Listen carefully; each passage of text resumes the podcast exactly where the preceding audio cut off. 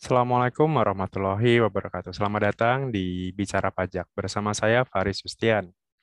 Di video kita kali ini saya akan sedikit menjelaskan tentang SP2DK gitu. Jadi kalau kemarin-kemarin atau mungkin sampai sekarang ya, gitu. jadi bagi Anda khususnya wajib pajak kok sering banget ya dapat surat dari DJP, surat cinta istilahnya gitu. Nah, DJP sendiri itu menyebutnya adalah SP2DK, surat permintaan penjelasan atas data dan keterangan gitu. Jadi ya semacam kalau dulu mungkin namanya surat imbauan ya gitu, surat imbauan. Nah, di sini saya mungkin akan sedikit menjelaskan tentang apa itu SP2DK, kemudian bagaimana respon kita sebagai wajib pajak kalau misalkan kita terima surat SP2DK itu atau surat cinta ya, surat cinta dari DJP itu, kemudian apa yang harus kita lakukan setelah itu, kemudian data-data apa saja yang harus kita siapkan. Nah, silakan. Tapi sebelum itu saya akan menjelaskan terlebih dahulu tentang apa itu SP2DK ya, gitu. Oke, saya akan share screen sebentar terkait SP2DK. Ini saya ambil dari Instagramnya DJP ya, Instagramnya Dijen Pajak. Jadi yang yang dilakukan ketika Anda mendapatkan SP2DK. SP2DK itu tadi ya kepanjangannya adalah surat permintaan penjelasan atas data dan atau keterangan gitu atau ya ya istilahnya konfirmasi aja ya surat konfirmasi yang menyatakan bahwa ini loh mungkin ada data yang ada di DJP yang mungkin berbeda dengan yang sudah dilaporkan oleh wajib pajak gitu. Jadi intinya sekarang itu kan kita balik lagi ke aturan aturan umum ya tentang pajak bahwa pajak itu kan menganut penghitungannya sistem penghitungannya kan menganut sistem self assessment ya gitu. Khususnya ini PPH PPH ya baik itu orang pribadi maupun badan gitu misalkan. Oke saya jelaskan dulu. Kita tutup dulu. Oke SP2DK itu, jadi sebelum kita bahas SP2DK, itu kan pada dasarnya kita kan menghitung pajak itu kita sendiri yang hitung ya, gitu. Mau itu orang pribadi, mau itu badan, kan sifatnya kan self-assessment gitu. Artinya kita sendiri, mulai dari daftar, hitung, setor, sampai lapor, itu kita sendiri yang lakukan gitu. Datanya gimana? Anda sendiri yang membuat gitu. Misalkan mulai dari laporan keuangan, pencatatan, terus berapa tarif yang dikenakan, apakah nanti Anda memilih eh, katakanlah tarif UMKM atau tidak, misalkan itu semuanya Anda yang putuskan gitu sebagai wajib pajak di sini. Nah, ketika Anda sudah menjalankan kewajibannya tadi ya, mulai dari daftar NPWP, kemudian hitung pajaknya, kemudian setelah itu setor pajaknya, sampai yang terakhir adalah kita harus lapor SPT tahunan. Ketika kita sudah menjalankan semua kewajiban itu, ya sudah berarti secara secara umum kewajiban pajak kita sudah selesai. Itu secara umum ya gitu. Nah, kemudian dari DJP, DJP itu kan diberi kewenangan untuk meneliti untuk lima tahun ke belakang gitu. Jadi kan yang namanya istilahnya kan itu namanya daluarsa ya atau ya sederhananya itu kadar eh, masa masa apa ya masa berlakunya gitulah gitu. Masa berlaku pajak kita itu kan lima tahun gitu. Jadi kalau misalkan sekarang tahun pajak 2021, sampai nanti lima tahun ke depan itu masih bisa diteliti, masih bisa di apa diimbau dan sebagainya ketika memang data yang kita laporkan atau penghitungan yang kita laporkan ternyata berbeda nih menurut penghitungan dari DJP. Nah, terjadinya selisih itulah yang menyebabkan terbit SP2DK. Gitu. Jadi apa yang kita, sudah kita laporkan, apa yang sudah kita hitung, apa yang sudah kita setor, itu ternyata berbeda menurut penghitungan dari DJP. Makanya terbit namanya SP2DK tadi karena terjadi selisih selisih apa? selisih penghitungan tadi gitu. Entah itu dalam hal kesalahan tarif atau mungkin salah apa ya? salah pencatatan atau mungkin memang terjadi memang uh, dispute ya. Maksudnya adalah oh bagi wajib pajak ini diakui kok Sementara dari sisi DJP-nya, oh ternyata ini nggak boleh diakui misalkan.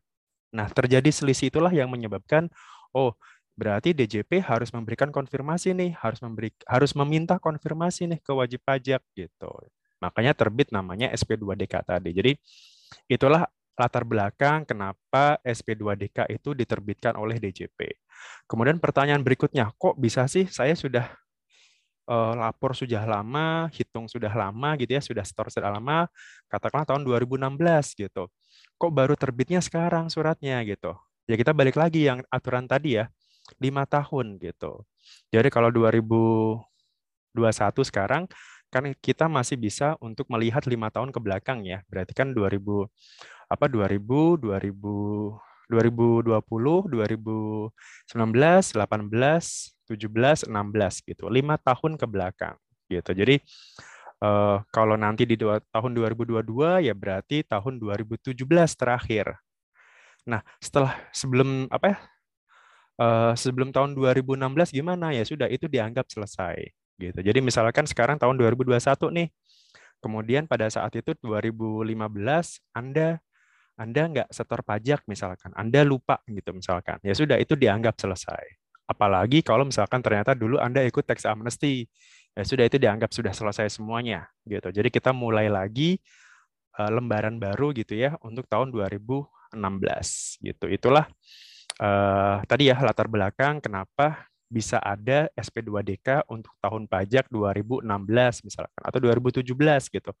Kan datanya saya sudah hilang, Pak. Datanya saya sudah sudah tidak tahu nih datanya seperti apa atau mungkin yang dulu mengerjakan orang lain nih Pak, gimana gitu. Nah, itulah gunanya Anda harus menyimpan dokumen minimal selama 10 tahun gitu. Jadi dokumen apa pun yang terkait perpajakan sebaiknya Anda simpan selama minimal ya 5 sampai 10 tahun lah gitu. Kenapa? Karena tadi jangka waktu uh, kita diteliti, jangka waktu diterbitkan surat tagihan, jangka waktu Anda bisa diperiksa, Anda bisa diterbitkan imbauan tadi SP2DK itu adalah lima tahun.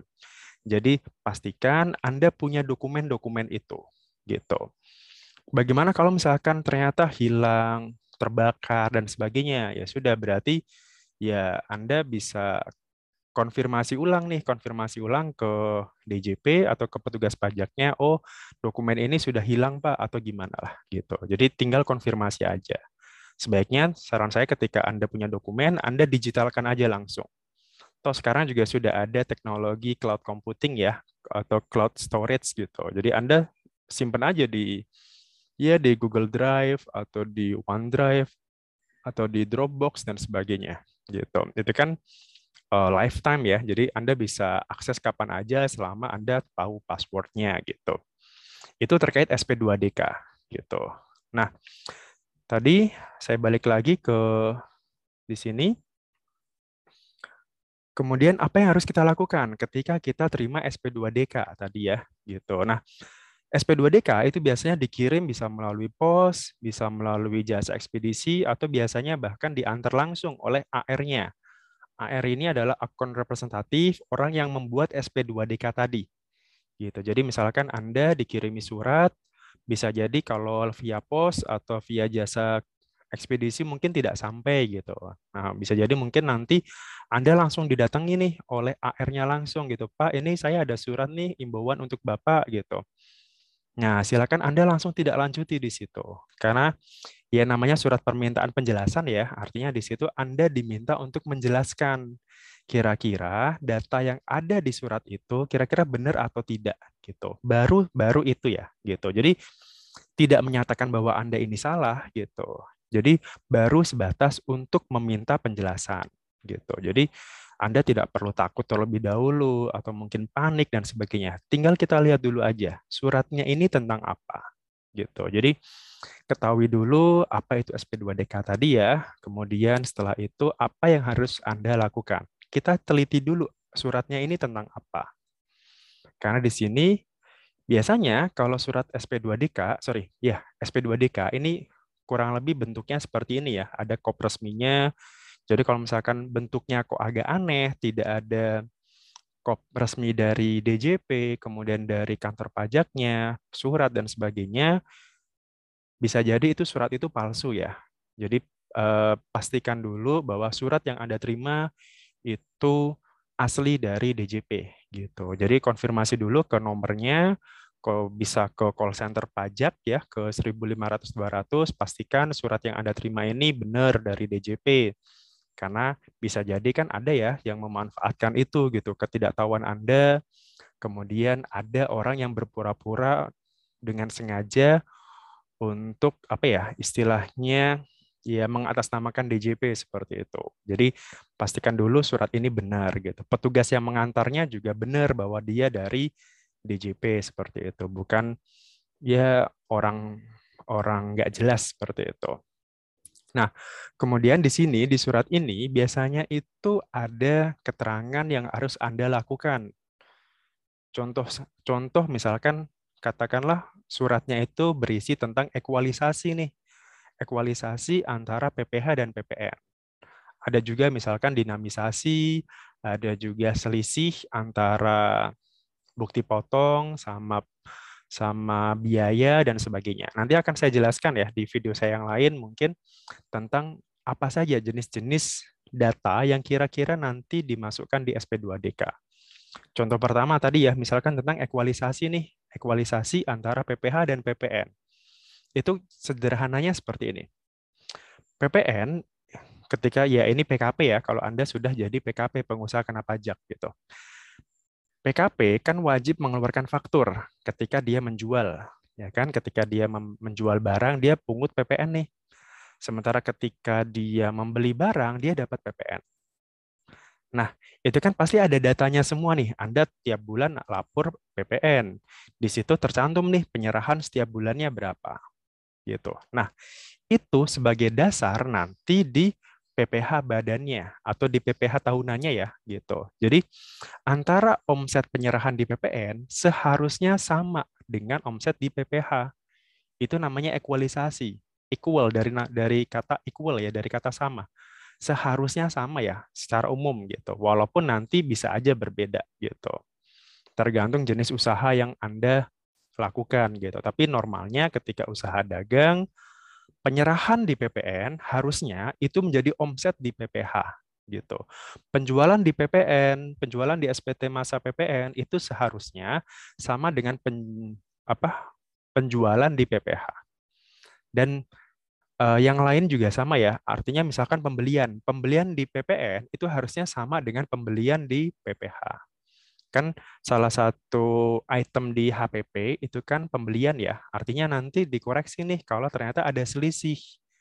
Penjualannya sekian, katakanlah 2 miliar, sementara kalau di PPH kok nol, kok cuma satu miliar, misalkan kan ada selisih di situ. Nah, itulah biasanya yang akan terbit SP2DK. Jadi itu yang namanya ekualisasi antara PPH dan PPN. Itu baru contoh pertama ya. Ada lagi contoh-contoh yang lain. Nanti kan kita bahas. Gitu. Nah, dari situ Anda tinggal respon saja. Tadi ya, permintaan penjelasan. Artinya apa?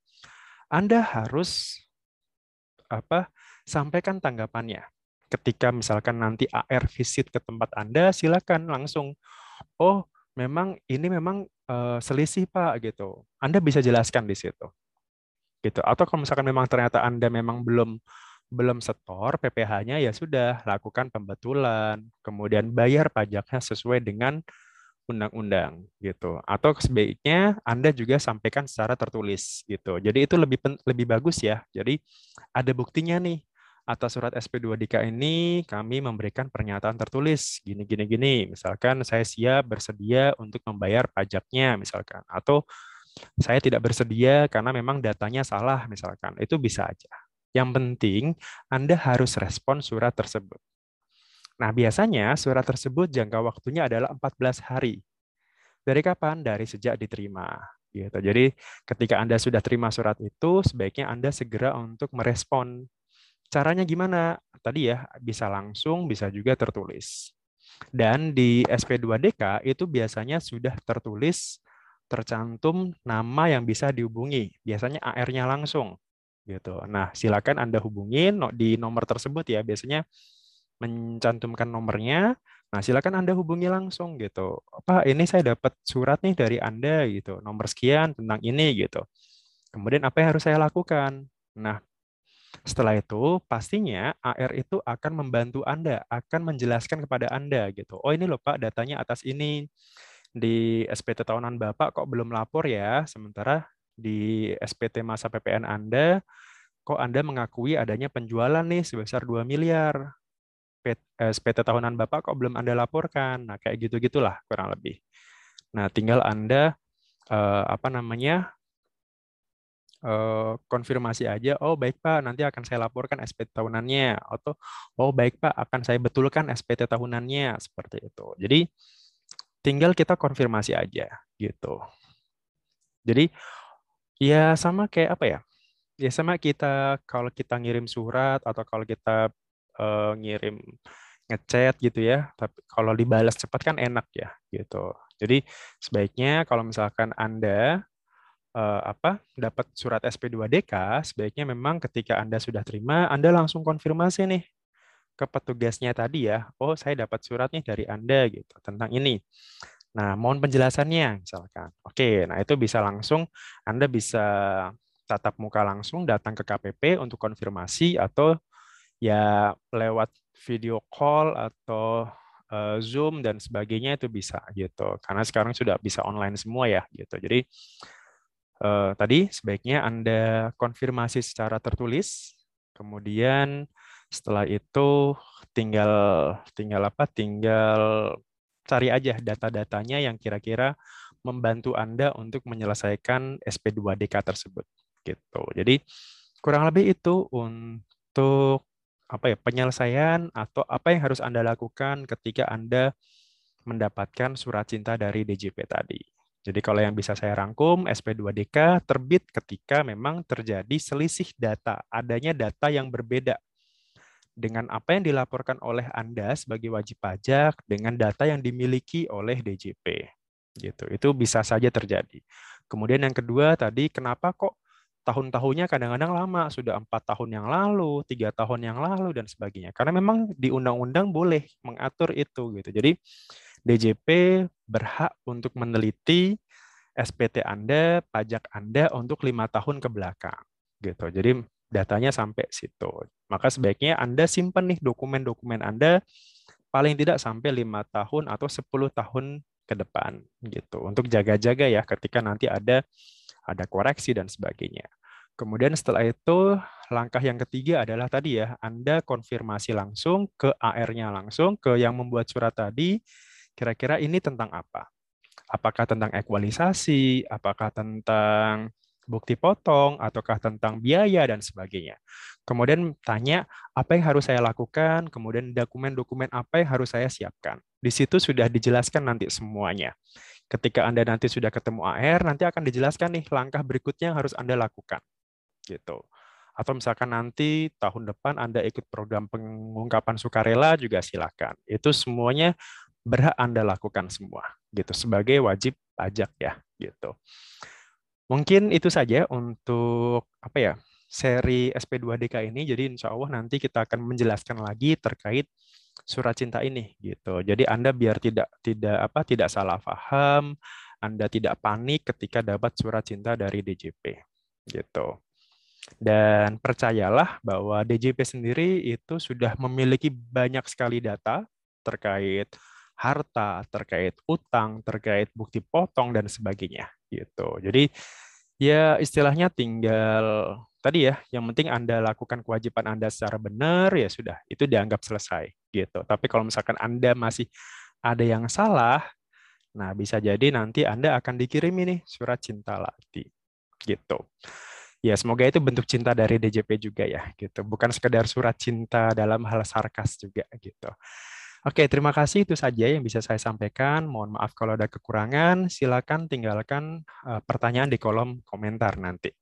Dari saya, semoga Anda selalu sehat, usahanya berkembang, dan bisa membantu negara untuk pulih dari pandemi ini lebih cepat. Dari saya, terima kasih, dan Assalamualaikum warahmatullahi wabarakatuh. Salam.